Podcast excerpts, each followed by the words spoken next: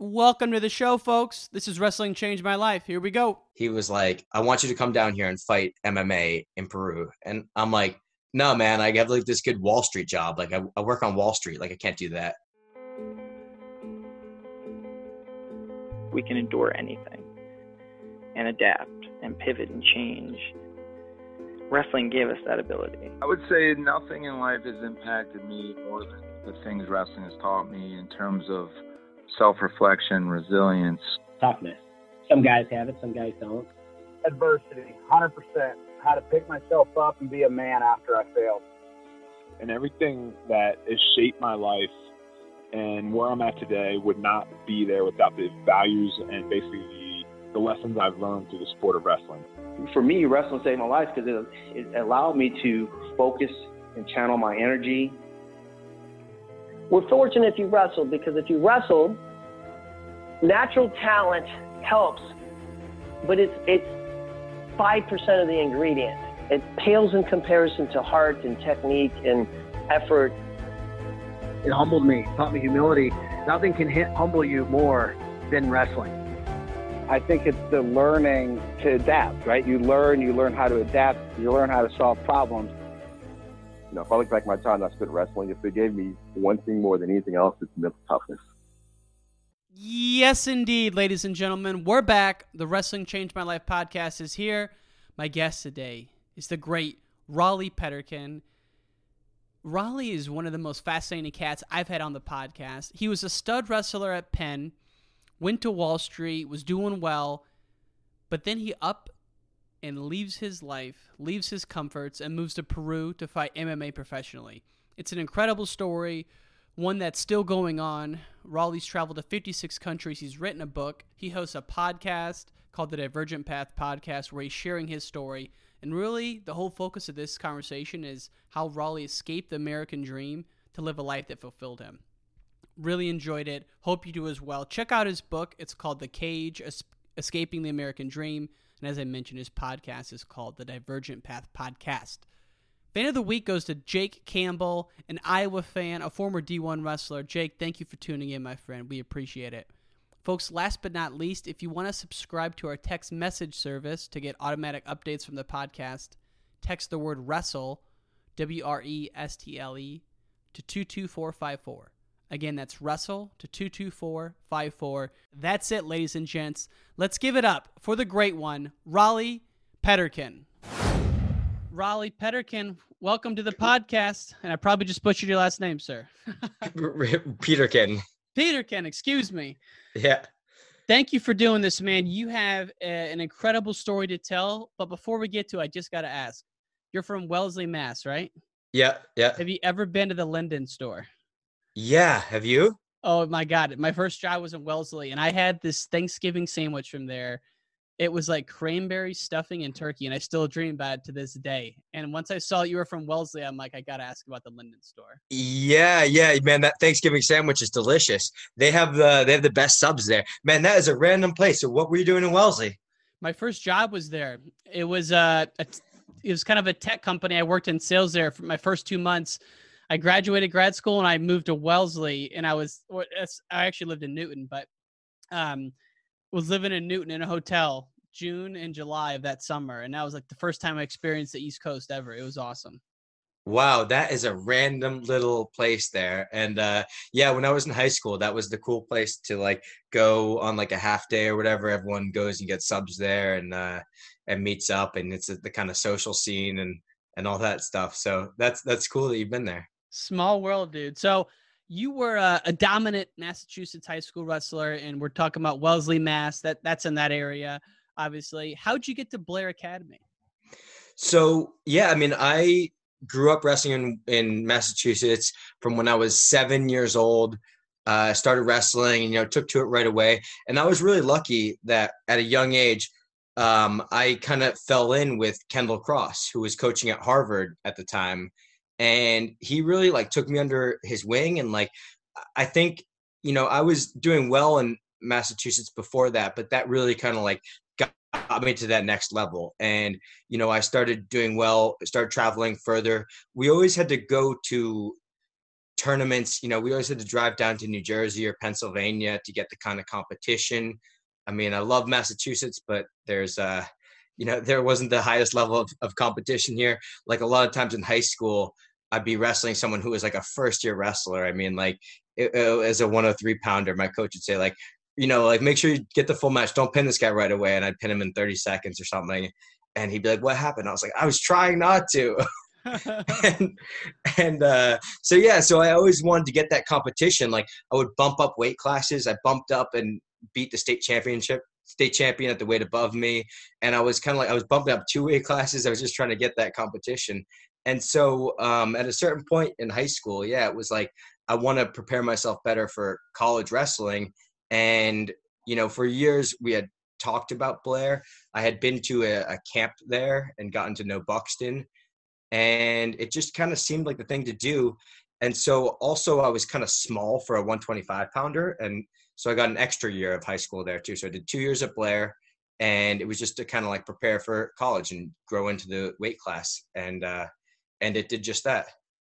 What was the the transition? Because I know you were already a dominant high school wrestler. Did you fit right in, or was there a learning curve?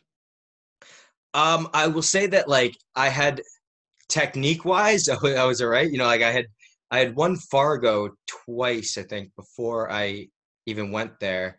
And so I was up there. What I wasn't prepared for was the practices were grueling. I mean, it's like what you hear about, you know, the Iowa wrestling room or something. You know, you have like, you have guys in there you're wrestling against. I mean, every day I would wrestle with Kellen Russell, uh, you know, uh, Eric Medina, Travis Blasco, uh, all these guys. And like someone like, I mean, Kellen Russell was uh yeah, I mean a, a, killer, of course, you know, and like yeah. so you do like shark bait with these guys, and every day it was just such a grind, and um, and we worked hard. Buxton worked as hard for sure, like the conditioning that we did outside of practice and the lifting, and so it was like a full schedule, and uh, and yeah, I mean that's why it, it, it's such an elite level. Like Buxton really, uh, really pushes the guys and really expects a lot from them. And uh, and yeah, I mean it definitely helped to bring me to that next level. The whole system of wrestling. Uh, when I was in college, you know, I used his near wrist series and the, like the top riding stuff that I learned there. And it was, uh, it was, yeah, it was an amazing experience. It was definitely uh, to to answer your original question though, yeah, it was it was brutal. Like going in there, I was used to being like a dominant guy and kind of cruising through practice, and then to just go in there and have to fight for every single point was uh was tough. It had to be awesome though to be around Buxton, who who's been on this podcast, and he's just a, a psychological master. It seems when you're getting guys ready uh, for that next level. Yeah, I had him on my, on my podcast as well, and he is just like I, I said, I think I said in the intro to my podcast is that I've never met anyone in any field who is as dedicated to the craft as Buxton is to wrestling. And that's like including all levels of wrestling and all these other elite fields I've been in. I mean, if Buxton is awake, he's thinking about wrestling. And he is just like you know every waking minute he's thinking how can i get my wrestlers better? How can i make them better? And it's not just he's studying techniques online but he's doing research on uh, he would send us articles about you know getting the proper amount of sleep. And he had a nutritionist come and speak to us. I mean he will leave no stone unturned. And so you know it, it really he, he's really just such a master of the craft. And i i learned so much from him and he just like I said, I mean, he will do every single thing he can to make his wrestlers the best in the country. So uh, you know, he he he kind of inspires a certain level of confidence too. You know, when you're going out there, like you have that confidence of this guy prepared me. He's prepared so many of the other greats. You know, uh, guys Steve Mocco and Corey Cooperman and Zach Esposito, and so you just have that confidence of like, I I should know what to do. And if you can share, and if it's too personal, you don't have to. What was Buxton's reaction when he told him you were moving to Peru to start this crazy new life? so uh, nothing's too personal, by the way. Go ahead, ask me all the tough stuff. But uh, he, you know, it was it was years later. I think I hadn't kept in close touch with him, but I think I saw him. Uh, I might have seen him in New York at a at a wrestling tournament or something after I'd already been down there, and I, just was like looked at me and just shook his head like, you know, you you you you crazy, you crazy guy, whatever. And uh, yeah, I mean, he like he's commented on a few things I've posted uh, on like Instagram or whatever, and he's just like, man, you are insane. What's wrong with you? Because I mean, he's a guy. He's got his like such singular focus of dedication to wrestling, and uh, and it's funny because like you know he's a crazy dude in a lot of ways, but uh, yeah, he, he I think he thinks that I'm just like a total nutcase. Well, and what and this is what we're going to talk about today. So, folks who who don't know the story, uh, Rollie wrestled at Penn, three-time national qualifier, made it to the blood round three times. But then after that, you went on to be a successful trader in Wall Street. Uh, you know, from the outside looking in, it's like, hey, this kid's got everything going for him, and I'm sure you felt that. But there was something gnawing at you, and then lo and behold, you've been to 56 countries. You quit your job, you moved to Peru. So that's what we're going to talk about today. But I just want folks to understand you know, traditionally with a a wrestling podcast, we would just go down your career and let's talk about the Nationals, let's talk about Fargo. But yeah, I just want to give folks that background. So you're this elite, elite wrestler. You go to Penn, you're a finance guy, you're just like you got it all buttoned up. Take us to the national tournament 2011, and then we'll just go from there. Yeah, so I mean, ever since I was a kid, I, I, dreamed of you know the the NCAA tournament and standing on the podium. I used to go every year, like a lot of people in wrestling. You know, the NCAA tournament is is our like it's our Woodstock, and and you go there and you see these dreams are made and everything. And so yeah, for three years in a row, I made it to the the blood round, and I was in the uh, quarterfinals two of the years. And you know, my senior year was in Philadelphia, hometown I was wrestling for Penn, and uh, and you know I was pretty confident. I think I was top ten going into it or something.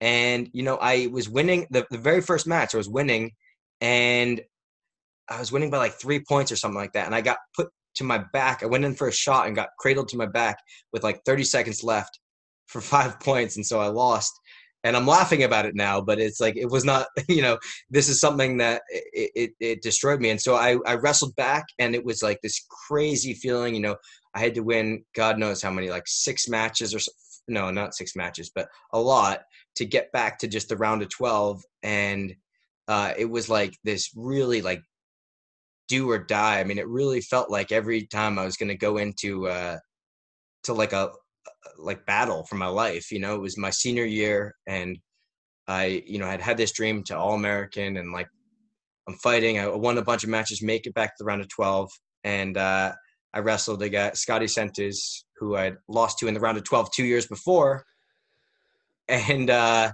and again I was winning the match, uh, not by a lot, maybe by a point or two, and I think I shot in. He's a real tall, long guy, cradled me up, put me on my back, and pinned me and I, uh, you know, I was just devastated. I mean, I was like, I was inconsolable. I cried for hours and hours, and I, I just like, I, I mean, I'm just getting chills all over my body even talking about it now. Like, and it's funny, I can kind of like laugh and joke about it, but for like months afterwards, I was like in like a really deep state of depression. I was drinking a lot. I was really upset by it, and you know, it was just something. It was like you, you, you spend how many tens of thousands and of hours and like you know metric tons of sweat and blood to try to get to this thing you spend your whole life doing and then it just all falls short and i uh yeah it was really it was really hard for me and for years afterwards i like couldn't even like really talk about it kind of thing. So after that you went on to wall street. You're making some some good money i assume. What were you doing on wall street yeah, so I I had gotten a job uh, for the you know working for a bank on Wall Street, and I had interned like almost every year during college. I had gotten internships around. I, I studied at the Wharton Business School at Penn, and I was really like passionate about Wall Street. I mean, I even worked on the New York Stock Exchange one summer, and uh, and like I was the guy. Like if you ask any of my high or my college teammates, they were like, "Rollie's going to be this like bazillionaire," because I was so obsessed with it. I was like, I was reading in my free time. I'm reading all these finance books and everything, and it was kind of my life. And so yeah, I got this job. Um, it was like okay, I finished wrestling. you know, I, I was really unsatisfied with the way my career ended, of course, but I was like, all right, well, now I got this like sick job on Wall Street. And so I, I kind of took all that energy and I just poured it into that. I like, I went full and I was, uh, I did like a few rotations and I wound up on a, uh, a corporate bond trading desk on that for a, like a prop desk. And I was, I was doing some trading. I was, I was doing well and I was kind of growing really quickly. It was a small group and so yeah, I was starting to like uh, starting to do pretty well by the end. I mean, I I took my lumps for sure. It's kind of it's a it's a brutal world out there. You get a lot, you get screamed at a few times, and uh, and all that stuff. But I, I you know, I, I was starting to get it after a few years. So while while you're doing this and you're you're you know you're trying to find a new addiction, right? Because every addict needs a new addiction, and yeah. know, wrestlers at that level are just addicts. I've I've come to realize that, and if you don't find a new addiction quickly, you can go down the drugs or the alcohol route. You went down the trading route. I'm sure there was some partying mixed in, but were you healed at this point emotionally, or did you just push it off to like the back corner of your mind and locked it away? No, I would say that like I really missed wrestling. Like I was not it, it, was it wasn't even subconscious. I was like consciously I would think about how much I missed wrestling and I was um you know it was just something that kind of like I would think about all the time. But at the same time, I wasn't really training that much. I mean, there was like once in a while I'd go to the New York Athletic Club. Um, and I wasn't working out. I got kind of fat, and I was drinking a lot for sure. Like going out, uh, partying, and the whole you know, Wall Street. And it was not like the Wolf of Wall Street. Everyone always asks me that, so I'll just answer that. Everyone says it was like that. It was not that crazy, but uh, I was going out a lot, and um, and so yeah, I missed it. And it's actually funny. One day after I think I've been working for a few years, um, it was just kind of eating at me, and was, I was I missed it. And so like I uh, my buddy, I don't know if you know Kyle Sermonara. Um, we we're like we're pretty close friends, and he and I were talking, and we were like, "Hey, uh, the Northeast Regionals is in a few weeks. Do you want to go wrestle at that just for like shits and giggles?" And uh, and yeah, so we we both signed up, and we like drove down to like wherever East Stroudsburg, I think it was, and uh, just decided to wrestle in the in the. Uh, I cut a little bit of weight. I cut like five or ten pounds uh, down to sixty six kilos, and uh, we we wrestled. And the whole night, the whole time, we were just kind of taking it like a joke. We like went out. We went to like got steak dinner the night before and like had a beer and we're just like sitting there. We didn't even warm up for our matches and we're just like, let's just have fun with this. And the craziest thing happened is that we both won our weight classes and like destroyed everyone. and no way, I didn't know about this. So what so, year was this? This was uh 2013. So the w- weirdest thing happened. So when you win the uh, Northeast Regionals, you qualify for the World Team Trials. so uh, Did so you go? yeah, well, I get back to work on Monday, and like I told my coworkers, and they were like, "What the hell, Rollie? You won? like, you have to go." And so I went down to the uh, yeah the uh, the World Team Trials were in Stillwater, Oklahoma, and uh, yeah, I booked a flight down and and went. And like again, I was not taking it seriously. I wasn't. I didn't really like train that much. I was just kind of like having fun. I went out there and I got smoked. I mean, I went 0 and 2, but it was like that's not why I was going out there. I was just kind of like having fun with it, and uh, and that was a that was a cool experience. It was like there were like three former two time NCAA champions at my weight. Like there was only in my weight class there were like 16 guys, and it was like everyone. I mean, it was like Metcalf was there, Jordan Oliver. It was like this. It was just this like insanely stacked weight, and it was like this like oh, and also rollie Peterkin. Did you have any scraps at the Northeast Regional where you were really taxed and you forgot how tired you get in a wrestling match, or did you blow through everybody? No, I just I like teched everyone. I uh I yeah, I've always been I've always like freestyle. Like I can kind of I can I have a good top game and I can just take someone down and and turn them up. Kendall Cross taught me the uh his high gut and like a trap arm kind of series, and so like I uh yeah I don't even think I went to like second period or something that tournament. So you just rolled them. And so how long after you wrestled at the World Team Trials to when you went to Peru for the first time? So let's see, I don't even know the timing of that. It was a few a few months later. Like I kind of did that and I was kind of like, "Oh, well that was fun." And I just kind of shrugged it off like, "All right, well back to work now." Um and you know, a few months later, it was actually, I think it was like November 2013. So whenever that works out, um, a few college buddies of mine were like, let's go down to Peru to visit Ben. And my friend Ben is Ben Ryder, who eventually wound up fighting in Bellator and is like, I think he's like, he's got like 16, 17 professional MMA wins. He's done really well. And um, he wrestled with me in college. He was a heavyweight. And he uh, graduated and went down to Peru to to uh, like volunteer in a little village there, and he was teaching English to some kids. Ben, he now works for Beat the Streets Philly. He's like Ben Ryder is an amazing, one of the most amazing people I've ever met. Like everything he ever does, he's thinking about how he can help people and charity. And I mean, he's he founded his own charities down there in Peru, and he's just like uh, he's the most selfless person I know. And so when he was down there, he started fighting MMA, and he became like this champion of the league down there, and he just like randomly took to it. And it's funny because he's like the nicest, sweetest guy, and he's he became like a top MMA fighter.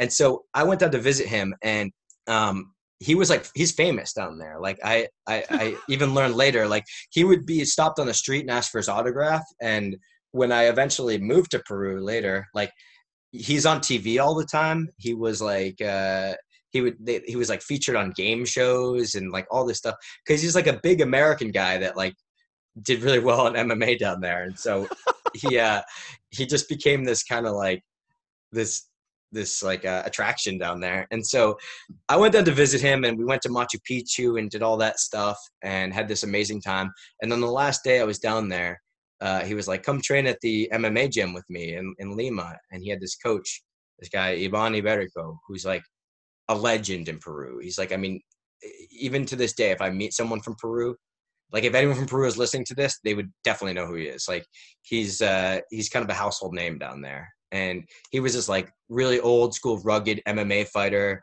He's just like he's like got huge cauliflower ears. He's fought like fifty times. He's he used to fight like in like the back of a bar for like you know eh, no rules, no time limits, no gloves. You could kick in the nuts. You could pull hair, like that kind of stuff. He's this old school guy, and so um, I went to the gym and they were like, "I want you to go against Ivan," and I'm like, "All right, sure." And I like wrestled with him, and I went like upper body and just like threw him, you know, just like double over hooks and like all this stuff, and I just kind of like went to town, and everyone in the gym was like watching, and they were like, "Wow, this is crazy," and he gets up there and he's like he's like really excited because they don't have like the same level of wrestling down in South America. And he's like um he, they're seeing techniques that they've never seen before. And like and he's really excited he's like come out for a beer with me and like he come he invites me out for some some drinks and uh he was like i want you to come down here and fight mma in peru and i'm like no man i have like this good wall street job like i, I work on wall street like i can't do that I'm a professional, man. yeah, yeah. I'm like, I'm like, do you understand? Like, that's that's that's like crazy and he just like he's so he's such a hard nosed guy in like a good way. He's kind of like this like Gable kind of figure, like just so serious, and he just looks you in the eyes and he just says like, uh, "You're going to come down here and you're going to fight MMA for us." And I'm like, and this is all through Ben translating, by the way. I didn't speak any Spanish at the time, and he didn't speak English, and um, and he just keeps saying it over and over again. And we're drinking, we're drinking whiskey, and we're getting kind of drunk, and like he's like insisting on it. He's like, I can tell you still have this itch to compete and everything like that. And it just kind of like, I went, like later that day, I went back to the United States and it just kind of like stuck in my head. And I was just like thinking the whole time, like, man, what if I did this? Like, what if I did something like this? And, uh, you know, I was working, sitting in an office all day. And so I was kind of like, I've been feeling a little bit claustrophobic and like kind of cooped up and like I wasn't doing a lot of physical stuff and I was just kind of like wanted the sense of adventure and like the travel had awakened it. And so I started thinking like, what if, what if I did that? Like that would be so crazy, but like what a what an adventure that would be.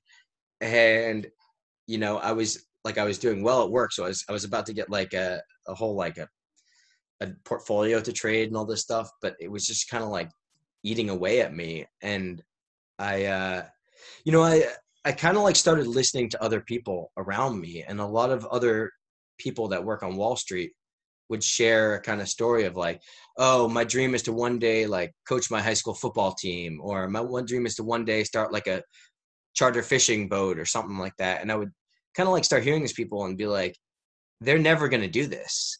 And I was like, you know, everyone says like, okay, in two or three years I'll do something, or in two or three years when I make more money or whatever. And I was kind of thinking like, I would see these people that are older that are stuck there that like hated it or something, and I was like, I don't want to do that. And it just kind of like hit me, and I started. It started growing and growing, and so I started making plans to uh to go down to Peru, and I started. I signed up for classes at Renzo Gracie's jiu-jitsu in New York City, doing some boxing at Church Street for like a few months, and I was like, all right, well, I'm going. Oh man, a lot to unpack there. I I, I want to know though, was it was it more so just like like a low grade, not even depression, but just unhappiness with with work and that you had kind of been sold a bill of goods that hey i'm supposed to be happy making all this money in wall street. I have it made. And you weren't feeling that way? Or was it more the itch to compete? It was probably both. Um that's a good way to, to to put it like i think i was just you know i, I just the, the the sitting down for 12 hours of a day is just not me. Like i have energy and i have uh this drive to do things and to like you know be outside and to go have an adventure. And i just i wasn't very satisfied with the job. And it was just kind of like uh it, yeah, it just wasn't it wasn't doing for me, and like the you know I wasn't getting a lot of sleep and all this stuff. Like it was not what I was looking for. And then like you kind of multiply that by the the the itch to compete and to get back out there, and then this kind of like random thing falls on my lap, like you know this Peru, and it's just like the. I think also the fact that it was so crazy, the fact that it wasn't just like some minor step to some other thing, like the fact that it was like, all right, I'm just gonna dynamite everything and start some new thing. Like I think that kind of appealed to me too. Like I like big decisions like that and big changes, and it, it kind of like really threw me into the deep end. I was like, all right, I and it was scary. It was really scary because I started making these plans and I started telling people like I think I'm going to move down to Peru and do this. And like it kind of divided my friends. Like half of them would say, "You're an idiot. What are you doing? You're throwing away your career." And then the other half would say, "That's amazing. That's the coolest thing I've ever heard. Go follow your dreams." And I mean, my family didn't take it well, as you could guess. Uh, they were pretty upset with me, and uh, you know that was not easy. My grandfather called me screaming at me, and uh, you know it was really difficult. Like I had to like really put the blinders on and just say. At a certain point, I just got to a point where I said, "Okay, I'm going to do this, and I'm not going to let anything stand in my way from doing this because I, I, was getting like a lot of pushback from a lot of people, and there were a lot of like, there were a lot of like very valid reasons why I shouldn't do this. Like what? Outside of the money. Well, I mean, the money, the the fact that like my my dad was like, "Why can't you just go travel? Why do you have to cage fight?" And I was like, "That's fair." Uh, yeah, and I mean, in South America, uh, not many regulations, all this stuff, and and then yeah, like throwing your career away. Like when I quit, my boss was like, "You know that it's going to be like if you ever want to come back to this industry, it's going to be really difficult for you because you know people won't won't trust that you, you're going to stay around." And um, and yeah, I mean, I was throwing away a really good career path. I was on like just about. I was really lucky to be on just about like the, one of the best places I could be in my career, and and I was just you know throwing that all away. So it was, uh yeah, it was scary for sure. How nervous were you the day you finally had to tell your boss that you were leaving in two weeks?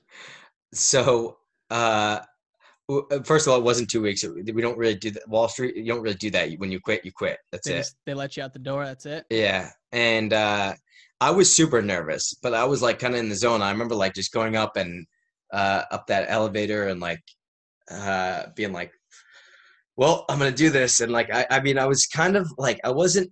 I don't know. I knew I was gonna do it, and it was weird because everyone I had to go through my boss, and then I had to meet with like his boss and meet with all these other people on the way out, and like everyone just like was looking at me like they thought I would probably had a mental breakdown. And I mean, so yeah, in the in the ensuing like weeks and months, I kept in touch with everyone. There were a lot of wrestlers at my company also, so people were like followed me, and uh, and people were following my eventual MMA career and everything like that. And so, uh, yeah, it was weird. It was it was definitely weird, but uh, it was yeah, I was very very nervous that day, but I, I did it. You know, again, I just had to put the blinders on and say, you know what, like no matter what I'm just gonna. It was like autopilot. Like I, I, I can be nervous, but I'm gonna do this anyway.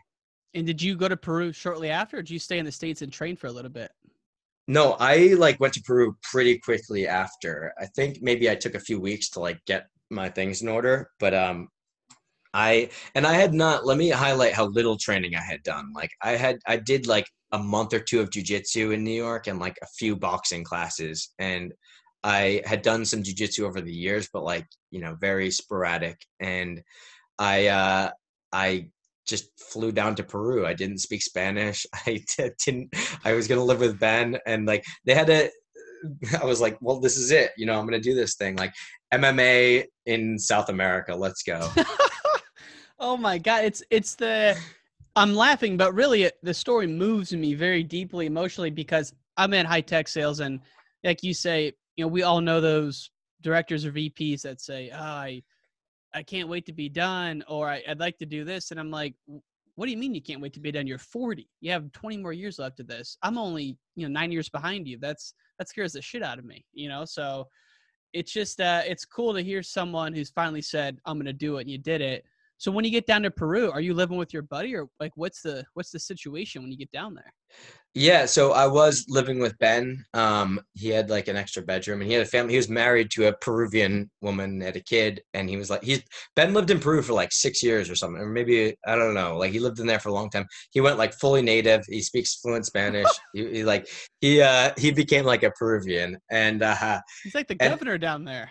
yeah, well now he's back. He's back in the states now, but uh, he was yeah, he was like I mean, it was like in this neighborhood of Barranco in, in Lima, and um, and we had a really unique. There was a weird like situation in this gym. It was there was this like mega rich guy who like funded this gym, like kind of like a Foxcatcher kind of situation, um, but yep. not without the tragic ending. Right. And like we got paid to train, and they had a a gym with bunk beds. Most of the guys lived in the bunk beds in the back of the gym and they had a chef there and we had three meals a day.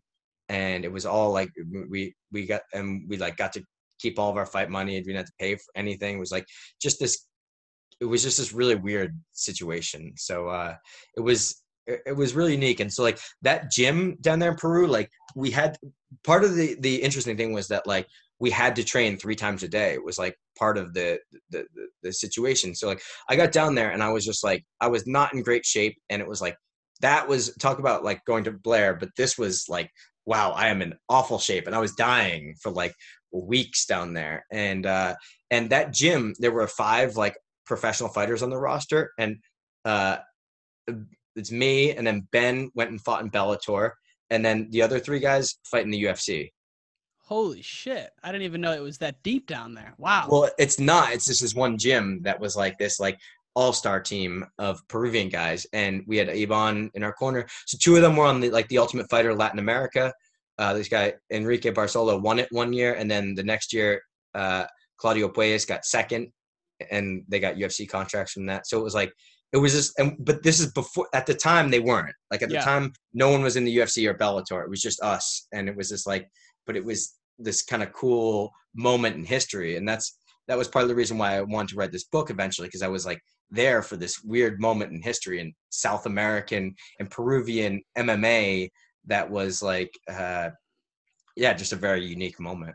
Yeah and we're gonna link to the the book in the show notes. It's called the cage and it's you know you're it's about your journey obviously we're talking about but to me the craziest part about the journey is that you even though even when you were done fighting in peru you went on this like a just this crazy rocket ship of just traveling you know all these you've been to like 50 60 countries and there's a number of stories i want to ask you about but i just got to go back to all right you're in peru you're like two three weeks in you're on the grind again are you feeling scared are you feeling great where are you at two three weeks in I was so leading up to it, I hadn't like allowed myself to be scared, kind of like I was just again just like so focused on it. I'm gonna do it. Once I got down there, I was kind of I, I got like I got like very nervous about a lot of things. I was like way in over my head in a lot of ways, and uh, I think back on the time, and it's just like uh, it's very like wistful or whatever, but it was scary at the time. Yeah.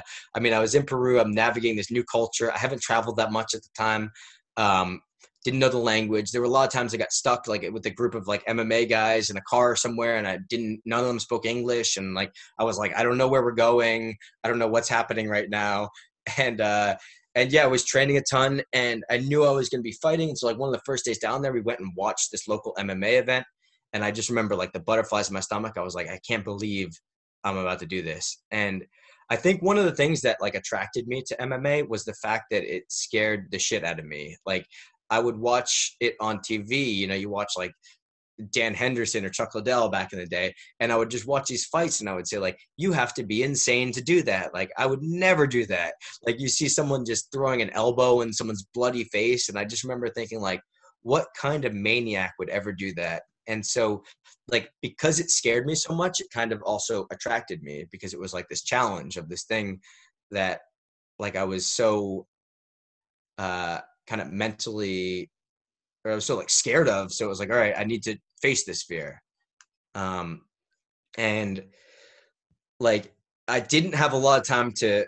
Eh, this is this is a crazy part too. So like I didn't even have a lot of time to be afraid. I was there for like 20 days, and after on February 21st, I think it was like I've been there for 20 days. My coach Iban comes into the room, and he says, "You're gonna fight today," and I was like, "What?" And he was like, "We're doing some amateur fights at the gym. You're gonna fight today." And it was like a, it was more than sparring, but maybe less than like a real fight. It was a, it was a, what's called like a smoker in boxing. Mhm. Like it was like one gym versus another, but it's in the cage with the referee, like and everything. And so I was like, "Excuse me?" He's like, "Yeah, you're gonna fight today. You're ready." And I was like, "I, I can't. I've been here for 20 days. I can't even. I can barely throw a punch." And I was getting like my ass beat in the room like all the time. I'm sparring with like the these guys that I'm telling you, like eventually went to the UFC and everything like that. And like And is this daily sparring or like once a week? we would do like a full sparring on Saturday mornings. We would go or Sunday mornings. We would go. um No, Saturday mornings we would go like put the shin pads on, the headgear, and do like three rounds in the cage and do that whole thing. But just about every day, we, practiced three times a day. Just about every day, we would go like he would say thirty percent, you know, but it it wasn't thirty percent, and and they're all great guys by the way. They, were- they like they were all like super supportive of me. They taught me so much. I, I just was talking to one of them earlier today. This was like six years ago actually. I still talk to all of them.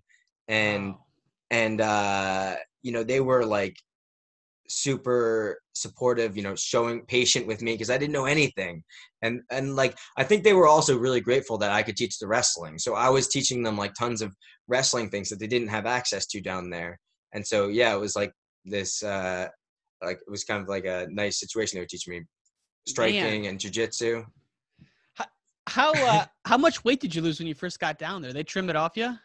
I lost I lost so much weight. I mean, I think in like the first from like my peak let me put it this way, when I was like on Wall Street, I was probably like 165, 170, and I fought at 125. So Man. I lost a lot of weight when I first got down there just because I had like a constant stomach bug. I mean, I was like, you know, I was really nervous. I was really nervous and anxious because my life was just completely changed. So I was already like didn't have much of an appetite. I'm working out three times a day.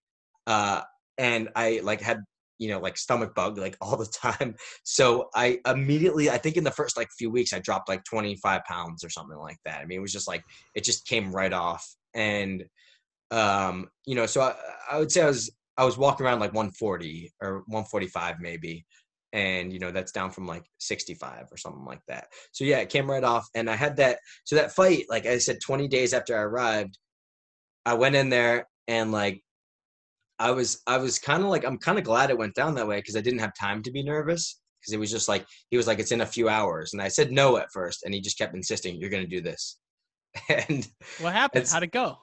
I uh it was like exactly like you'd expect. I I basically wrestled him the whole time. Yeah. I just like took him down and like wrestled him and you know did like ground and pound.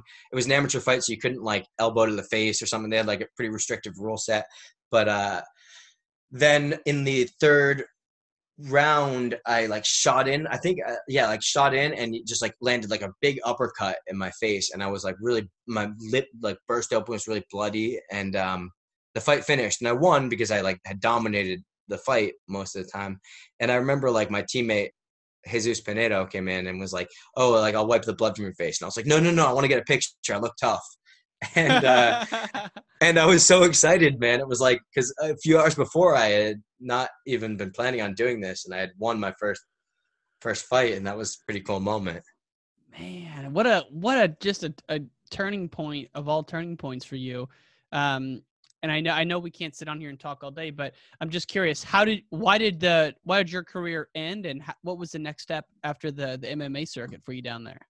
Yeah, well, so I mean, I, I kind of like I went like I fought another amateur fight like two weeks later, and I fought my pro debut like a little bit after that, and I fought three professional fights, and I um I was doing really well, and you know at a certain point I I just kind of was like, all right, you know, this has been so interesting, but it's a, a lot of things kind of happened at the same time that were like, uh, you know what, maybe this is not the answer. And so like you had I uh I got injured. I cut my finger and it turned into like this crazy trigger finger and I couldn't like open it. Like it was just like stuck shut. And I went to all these doctors down there and they couldn't fix it. Then the uh the gym ran into financial problems and this guy the, this rich guy kind of disappeared for whatever reason and the gym closed. It eventually reopened after like much later. The gym closed the league stopped and then you know at the time i was uh you know i i was start i started to uh abuse prescription drugs that they had sold kind of down there like over the counter. Yeah. and i went through this awful experience and i i, I realized i did it for like a little bit and then i was like oh shit i should stop. And i stopped and went through this awful withdrawal and i, I had like you know it was one of the worst experiences of my life and i had to uh, reconsider a lot of things. And i met a girl and so like it was just kind of like this like bam bam bam bam bam uh, set of circumstances and i just kind of like had to really reevaluate and i was like you know what? Maybe getting punched in the head is not the answer. Um, and before that i had been very committed to it. I've been like i want to be a ufc champion one day you know? It wasn't just like i was like kind of jumping in like i was I was doing it fully, but it was like at a certain point, okay, you know, I think I went from one crazy extreme to another, and I'm like, maybe this is not the answer either. And so, um, Was that scary though to admit that to yourself? yeah, it was. Yeah, it was really. I, I think, like I said, I'd gone through this withdrawal, and so I was having a lot of, um, I was having a lot of issues, and it was a, it was, it was another probably period of like depression in my life, and I was like, I don't know. I was like, I did this big thing, and I thought this would be the the, the solution. I thought I would have like this kind of like amazing time and experience, and kind of like a lot of things crashed down around me, and uh, and yeah, I mean, long story short, I I got a job teaching English in Spain after that. There's a, you know, a, yeah, long, long story short, I got, got a job teaching English in Spain and I moved to Madrid like a, after, after a year in Peru. Why did you not go back to United States? I think at this point I had realized the that what I wanted in life was this adventure and this new sense of of, of novelty and experience. And I had had these um, absolutely amazing experiences in Peru. Like I did some traveling around Peru and like the life abroad for me, it was so interesting. You know, what would maybe be like a you know just going you get sick and go to the pharmacy to get like some cold medicine here but that becomes like a a whole adventure down there you know you have to speak in a different language you don't know the culture you don't know how to get there taking some bus or doing whatever. And so i kind of got like to to use the term addicted like using that a lot. Guess i guess i'm i'm addicted to a lot of things. Um me too. I kind yeah i kind of got addicted to this this lifestyle. And you know, it was just so fascinating to me to learn about different cultures and languages. And I, I was learning Spanish and I uh, I was meeting these amazing people abroad, you know, the most interesting people, and that's kind of like why eventually fast fast forward, you know, five years, I started my podcast, and I was like, I've met so many amazing people. Like I think a lot of people uh, see what I do and they think, man, that guy's crazy. And I like know other people. I'm like, like my very first episode, I was like interviewed this girl Marina who's been to 106 countries as a solo female traveler. And like, I just am like, I, I know all of these other amazing people. And so it's, it's just been so inspirational to me. And like, you get to meet these cool people and I travel around and I stay in hostels and I, I have made amazing connections with people that have just even like from every country in the world, and uh, it's just been so exciting for me.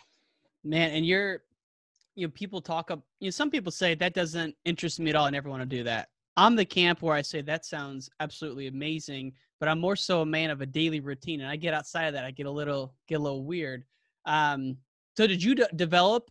And I, I, can imagine you're a Type A cat. You were a you know, Penn guy, a Wall Street guy. You probably had your routines did you get back when you so when you got down to Peru, were you living like like did you ever get like a normal job and you were kind of doing your own thing or were you just kind of living this wild life the whole time you were down there? Um I was I was gonna say that? after the after the fighting stopped, or maybe you left right away after that. But after the fighting stopped, I I left pretty quickly after the well, not not pretty quickly. I was down there. I started writing my book. Um, I I started writing this book, and then I uh, yeah, then I, I went to Spain after that, and I mean in Spain it was maybe that was kind of like I think uh, the the period in Spain I was I was in Spain for like three years. I was teaching English at uh, like a high school. I've lived in Madrid and in, in, the Canary Islands, and I think that that was kind of like a better balance, like of of stability. You know, like having a, a like a normal going into to work and but also living in a foreign country and having these adventurous experience and i mean i it's funny i am i am kind of like this a little bit type a but i'm also like a person that i do very well in chaos i think like okay. i'm not i'm not someone that needs like a daily routine and i've the last like five years have been like very chaotic and very uncertain and i think i, I can i can handle a level of uncertainty that would drive most people completely insane and uh and so yeah i have i've i've you know i've, I've traveled all around europe i've kind of done a lot of like backpacking and hitchhiking and and um and all this crazy stuff so it's been uh it's been amazing and i have a couple questions i want to ask more so about some of your travels but last thing from peru did you ever try ayahuasca to help with the uh the addictions? And if so did it work?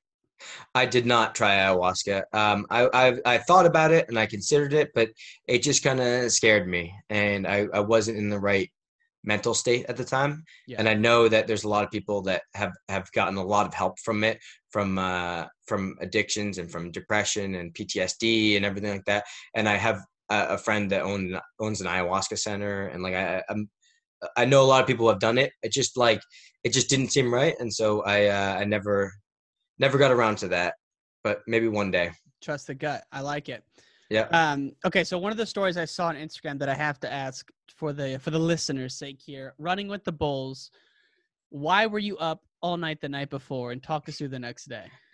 So I was doing what's called the Camino de Santiago at the time. So there's like a, a path through the north of Spain. It starts just over the Pyrenees in France, and it's uh it's 500 miles, and you walk uh, across the north of Spain, and it's traditionally a pilgrimage. But like, I wasn't doing it for that. I was just doing it for for fun. It's kind of like a shorter version of the Appalachian Trail, but flat and like a little bit more, a little bit less rural. And uh, yeah, so I I kind of timed it so that after I would get to Pamplona right in time for the running of the Bulls, and I didn't have a place to stay uh, because you have to book them like years in advance there. So I had a friend that lived not too far from there, and I left my bag at her place and I just went out and stayed out all night at the uh, at, in Pamplona, and it was amazing. I mean, it's really, it's so amazing. It's so much fun. Everyone's just spraying wine from balconies, and like uh, people from all over the world, and it's uh, it's really great time. And so, uh, yeah, in the morning I was like, I had been up all night, and it was like eight in the morning. They start the running of the bulls, and so I get into like the kind of corral, and uh, What's the nerves like when you're in the corral for the running with the bulls? I can't even fathom it, man. So it's like it's similar to an MMA fight. I Yeah. would say that the feeling is like, okay, I'm gonna die. And I would say in both instances, I think it's an interesting feeling because in both cases, your rational mind knows that you're not gonna die. Like you know that rationally, the chances, the probability is like insanely low. You know, riding a motorcycle is more dangerous than either mm. one of them, and so you know that you're not gonna die, but there's like that that I don't know, the subconscious or like the the reptilian mind is like, you're gonna die, you're gonna die, you're gonna die, and like you know, images play through your head of like getting gored by a bull and coughing up blood and like all this stuff. and so, uh, you know, it was there, and like I think one of my things, like I said about MMA, is like facing fears, and so like I, I always like if something scares me, I just I want to do it, and uh, and so yeah, I was there. I hadn't slept at all. I had like wine all over my white clothes, and I I uh like if you read the story on Instagram, you know the, the rest of this. But, But, uh, tell me about the part where you where you jump up. It's like you start and you jump up and you like you're kind of hanging above the bulls and you say, "Screw that! I'm getting back in the mix," and you go back in again. Yeah, so like I was I was starting to run, the bulls were coming, and like uh I saw this guy like standing on the side, and he kind of like looked up, and there was like kind of window with like bars over it, like uh on the side because it's a closed street, which is also even more terrifying. It's like it's like walled on both sides, and uh and he like kind of jumped up and grabbed, and I was like, oh, it's not a bad idea. And just in that moment, I went reached up, jumped up, and grabbed the bars and pulled myself up, and the bulls ran underneath. Um, and you know, as I was up there, I was like, man, you can't do this. Like, you gotta, you gotta go run with the bulls. What are you doing? And so I jumped, I dropped down like right after and ran after them. And like, I was running alongside one of them and I reached out and just like touched it on the lower back, like for like, you know, a fraction of a fraction of a fraction of a second. And I just like remember just being so, uh, so like the adrenaline and the like pure euphoria of the moment. Like I was so excited about that. And uh and yeah that was that was like one of my that was definitely one of my favorite moments i've had. Man, there's it's just the uh to your point, the feeling of like exci- excitement and accomplishment afterwards is worth the fear of doing it many times. I mean, you had to be on cloud nine the rest of that day. yeah i was like i mean i was like just giddy after that. I mean it was so cool. It's one of those things like i I mean again i would compare it to an mma fight. Like you're terrified beforehand like you're just thinking like i hope this gets canceled. I hope you know like i hope i trip and fall and get hurt before i go out there and i can't do this. And but then once it's finished you're like on cloud nine and it's just this this amazing feeling of, of euphoria. And i i don't think there's any feeling like that out there. And there's and that's why people chase it man. That's why you're kind of doing your the things you've done um yeah, there's a we've we're barely scratching the surface so i encourage people to check out the book um also you have this podcast um it's called the divergent path podcast is that right yep tell tell folks about that and and why why you started that Yeah, I mean, like I was saying before, like I just met all these amazing people, and so it started with that. I was like, well, I just have cool people, but I've I've gotten the chance to interview so many amazing people. As you know, having a podcast is amazing. You just get to talk to like interesting people all the time, and you know, it's like it's amazing because I I'm someone like I read a lot, and I'm I'm passionate about writing and all this stuff. So I've interviewed I think twenty something authors, and I just like I, you know, you read a book and you send them a message like, hey, do you want to uh do you want to come on the podcast? And uh, and so yeah, I've got to talk to really cool people and uh, from all walks of life. I mean, I have I've had a New Yorker cartoonist on there. I've interviewed Kendall Cross and Jeff Buxton and Tom Ryan in the wrestling world, and uh, and yeah, just have some amazing conversations. And so yeah, I mean, it's it's great to be here and speak with you. You know. we talk about addictions podcasting is one of the most fun things you could do and when you as you know anytime you start one it's just such an exciting feeling um and i just i the, the feeling after a podcast a good one like this i'm in a good mood for the rest of the night whereas i might have four shitty sales calls and one good sales call and i don't feel nearly as good as this. So it's definitely a selfish thing. Um i'm sure Yeah. you could attest to that Yeah, I mean, I think like it's it's so cool after an hour of talking to someone in this kind of like setup, you feel like you're like old buddies or something like that. And Right. and so yeah, it's cool. Like again, like I get to interview these cool people, and then like you have a question about something later, just shoot them a message, and like it's uh it's been it's it's been really amazing, and it's kind of like a way to keep in touch with with with everyone. Everyone like people tune in, and and uh it's been yeah, it's been really fun. I didn't think I would like it so much, and I I, I love podcasting. Me too, man. Last question, and this is because I'm doing some writing myself right now. What's the uh what's your favorite book on writing besides Stephen King's on writing? I, I I have like a lot. I, I I've read probably like twenty books about writing, but uh, I would say Bird by Bird by Anne Lamott is really good, and then uh, Story by Robert McKee, which is a screenwriting book, but It's a it's like big one. I got that. That's huge. Yeah. dude that's the bible of storytelling i would say that it's the uh you know whether you're going to be like a uh, you know whether you want to write like good marketing copywriting or stand up comedy or just telling good stories to your friends like i think robert mckee's book uh, has taught me more than than anything else really it's it's a fantastic book Have you ever read draft number four? yes Do you like john, it? john mcphee yeah I got it on the shelf. Haven't pulled the trigger on it. Yeah, I would say that it's like a little more like high level than like Anne Lamott's Bird by Bird is the best place to start. Like you you want to like if you if you're like a beginning writer like on writing by Stephen King or Anne Lamott's Bird by Bird are like the best to start. Then uh draft number 4 is is not as comprehensive, not like a full guide to it, but it has like a lot of like really cool interesting points to it. The other one I would say is uh have you read the the War of Art? Oh my God, Steven Pressfield's the man. Yeah. Yeah. Yeah. So that one's a good one. Like it's not a conventional writing book, but it's a good uh I always say that it's a kick in the ass and uh it's it's a good book to read for just about anything. The one I'm reading now that's really, really making an impact is The Writer's Journey. And it takes a, um, so if you're familiar with Joseph Campbell, you know, he has this book, uh, I think it's a hero of a thousand faces. And Yeah, I have, This- I've read that. Yeah, so this guy takes that and he the guy who wrote this, I got it right here. Um whatever it's on this front, but he was a, an executive at Disney and he came across Steve uh came across a hero with a thousand faces and he goes this is literally the hero's journey is every story that's ever done well. And so he broke it down and kind of synthesized it in a more of a how-to approach. Well, so Joseph Campbell had a huge impact on George Lucas, and they were like friends. And so Star Wars follows the he- hero's journey. It's called the monomyth uh, to a to a T almost. And then I think one thing though is like a lot of movies have become almost formulaic. Like if you look at a movie, these are all like amazing movies. So I'm not saying they're Yeah. formulaic in a bad way, but it's like a kind of standard formula. Is like the Matrix or even the Lego Movie have the same kind of like. There's like the the the, the Joseph Campbell like plot. It's like you know you have the, the the first threshold, and then you have the encounter with the the father figure and the the mother, and like all of these different things. So Yes. yeah, Oh, you're dude, absolutely. I I, I can talk about this for for hours. I love it, man. I love it. I'm doing a documentary on John Smith right now. It comes out in January, so I'm in the uh, the heavy writing phase now. We did a bunch of interviews this summer, so I, I've just been kind of re rehashing some of it and how I got onto Joseph Campbell.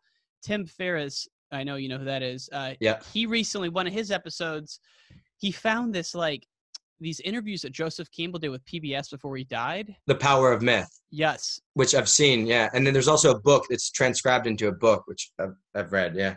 That's so, but he just took part one of that and played it on the Tim Ferriss podcast, and that's why I found out about him. I'm like, holy shit, dude, how have I never heard of this guy? And I just kind of went down the rabbit hole from there.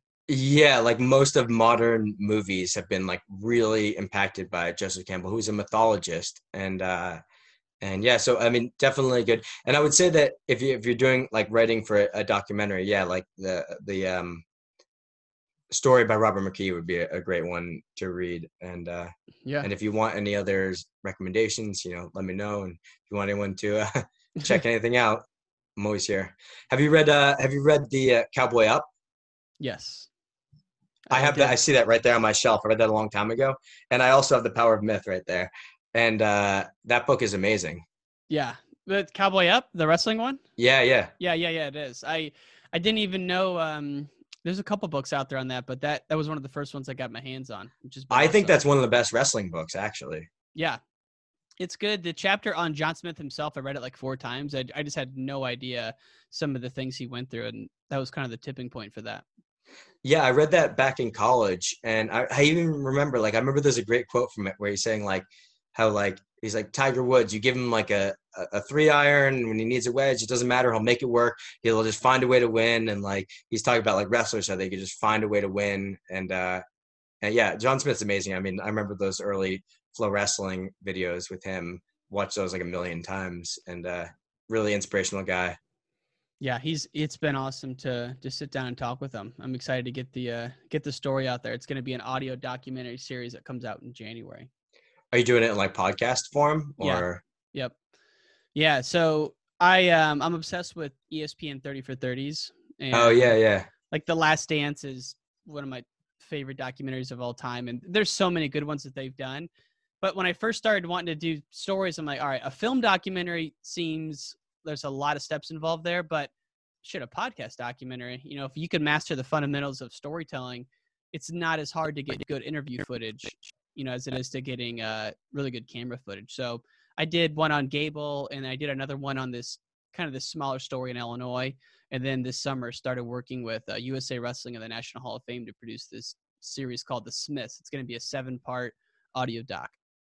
That's amazing. That's really cool. That I mean, that's like it's great to be able to, you know, take this uh, this podcast format kind of thing and and to, to produce things like that. And uh yeah I'm, i mean i'm as i said before i'm a, I'm a big fan of uh, the world of podcasting. And i think it's still even though there's like 2 million podcasts out there it's still developing in so many ways. And i think more organizations are going to start creating using podcasts to their advantage. And uh and it's definitely going to uh yeah it's gonna it's gonna be amazing and so that's that's really cool. I can't wait to listen to the uh, john smith. It's, it's liberating that you don't have to have anyone helping you. You know you can you you can do it from your apartment or wherever you're at right now and like i can do it from here. It's like all you need is a zoom account and they're free. Yeah and it's so easy now. I, I wanted to start one like four or five years ago i remember and like back then recording it was a little bit more difficult and like all this stuff and I kind of like started doing it and then I just gave up. But now it's like so easy to do. And people always say to me like, "Oh, man, it must be so difficult with all this professionals. I'm like, you know, I just I I I do it myself, so it's uh it's it's not too bad, you know. And it's it's fun. It allows you access to so many interesting people as I said before. Indeed. And now you are one of those on this podcast, Rollie. It has been a pleasure to have you on, sir. I've been looking forward to this uh, for a couple weeks now. I'm glad we could dig into it. Um, book is The Cage Divergent Path Podcast. Rollie Petterkin, look him up, folks. Thank you very much for your time, my friend. Yeah, it's an honor to be here and, and uh, nice to meet you. And I'm glad that you enjoyed the Linden store in Wellesley, Massachusetts. Dude, I got the menu pulled up here. It's been on my screen since we started, and it's just I'm just salivating right now because I'm not I'm not supposed to be eating bread during the week, so I got a sandwich shop menu in front of me. Not good. yeah, man. Well, it's great to meet you. Likewise, brother. Take care. And all great things must come to an end. If you want to hear more from the podcast, text WRESTLE to 555 888. That's WRESTLE to 555 888. You can also find us on Instagram, Wrestling Changed My Life, Twitter, Ryan underscore N underscore Warner, as well as our website, WrestlingChangedMyLife.com. Take care, y'all.